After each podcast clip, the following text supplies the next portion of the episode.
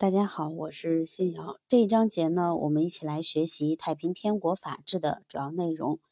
太平天国长期处于激烈的战争环境，没有足够的时间从事法治建设。起义军的农民本色也决定了他们不太重视法治建设。加之太平天国运动失败后，晚清政权对太平天国所制定的各种文献又大肆烧毁。从而使保留下来的法律文献数量少之又少，极为零散和笼统。就现在所能看到的文献而言，太平天国统治时期，除上述的纲领性文件《天朝天母制度》和《资政新篇》之外，在法制建设方面相对较为完备的门类，还包括刑事法制和婚姻法制。我们先来看一下刑事法制。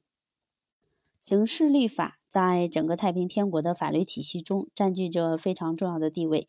太平天国实行政教合一。金田起义之后，为了整肃军纪，同时也是为了宣传其教义，太平天国的领导人曾制定有十款天条、太平条规等，既属于教规，又包含着一定刑事方面内容的法律文献。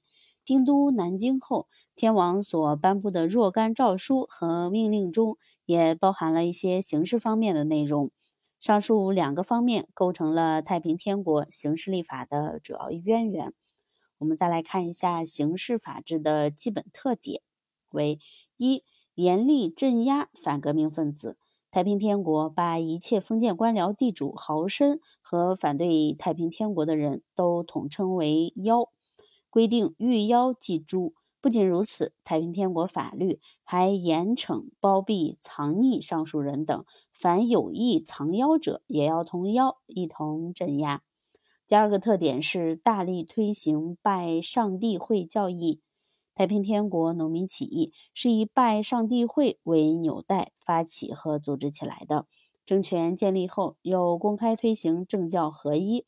为此，太平天国借助国家的合法暴力，以刑事立法的方式对意识形态领域加以控制，将中国传统的儒家经典一律视为妖书，并加以禁止。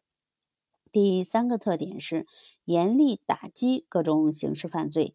在刑事犯罪中，太平天国法律尤为注重打击的犯罪有妄杀无辜、奸邪淫乱。贪污盗窃、私藏金银、吸食鸦片等。第四个特点为刑罚简单而严酷。太平天国所规定的刑罚种类简单而残酷，甚至有些野蛮，既有杖刑、加刑和死刑三种。杖刑和加刑无定式，适用于较为轻微的犯罪。死刑的执行方式大致有斩首、点天灯、五马分尸、剥皮等。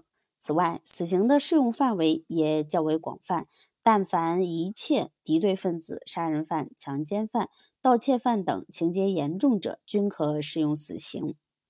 接着，我们来看一下婚姻家庭法制方面。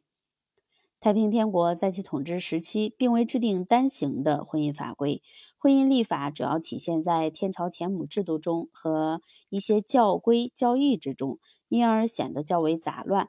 太平天国的婚姻法规在一定程度上消除了儒家礼教的影响，并在一定范围内废除了封建婚姻的制度，构建起了太平天国极富特色的婚姻制度。太平天国的婚姻法规同其所创建的其他法律制度一样，进步性和落后性并存。我们先来看一下婚姻家庭法制的基本原则：为一一夫一妻制。一夫一妻理所亦然，这是太平天国婚姻制度中的基本原则。第二个原则为男女平等。太平天国根据“天下多男子，尽是兄弟之辈；天下多女子，尽是姊妹之群”的教义，确定了男女平等的婚姻原则。第三个基本原则为反对买卖婚姻。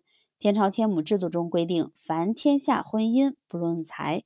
反对买卖婚姻，而具体实施办法是由两司马具体负责办理其管辖的二十五家婚娶吉喜等事。按照天朝田亩制度的规定，婚事必须祭告天父、上主、皇上帝，一切旧时歪例尽除。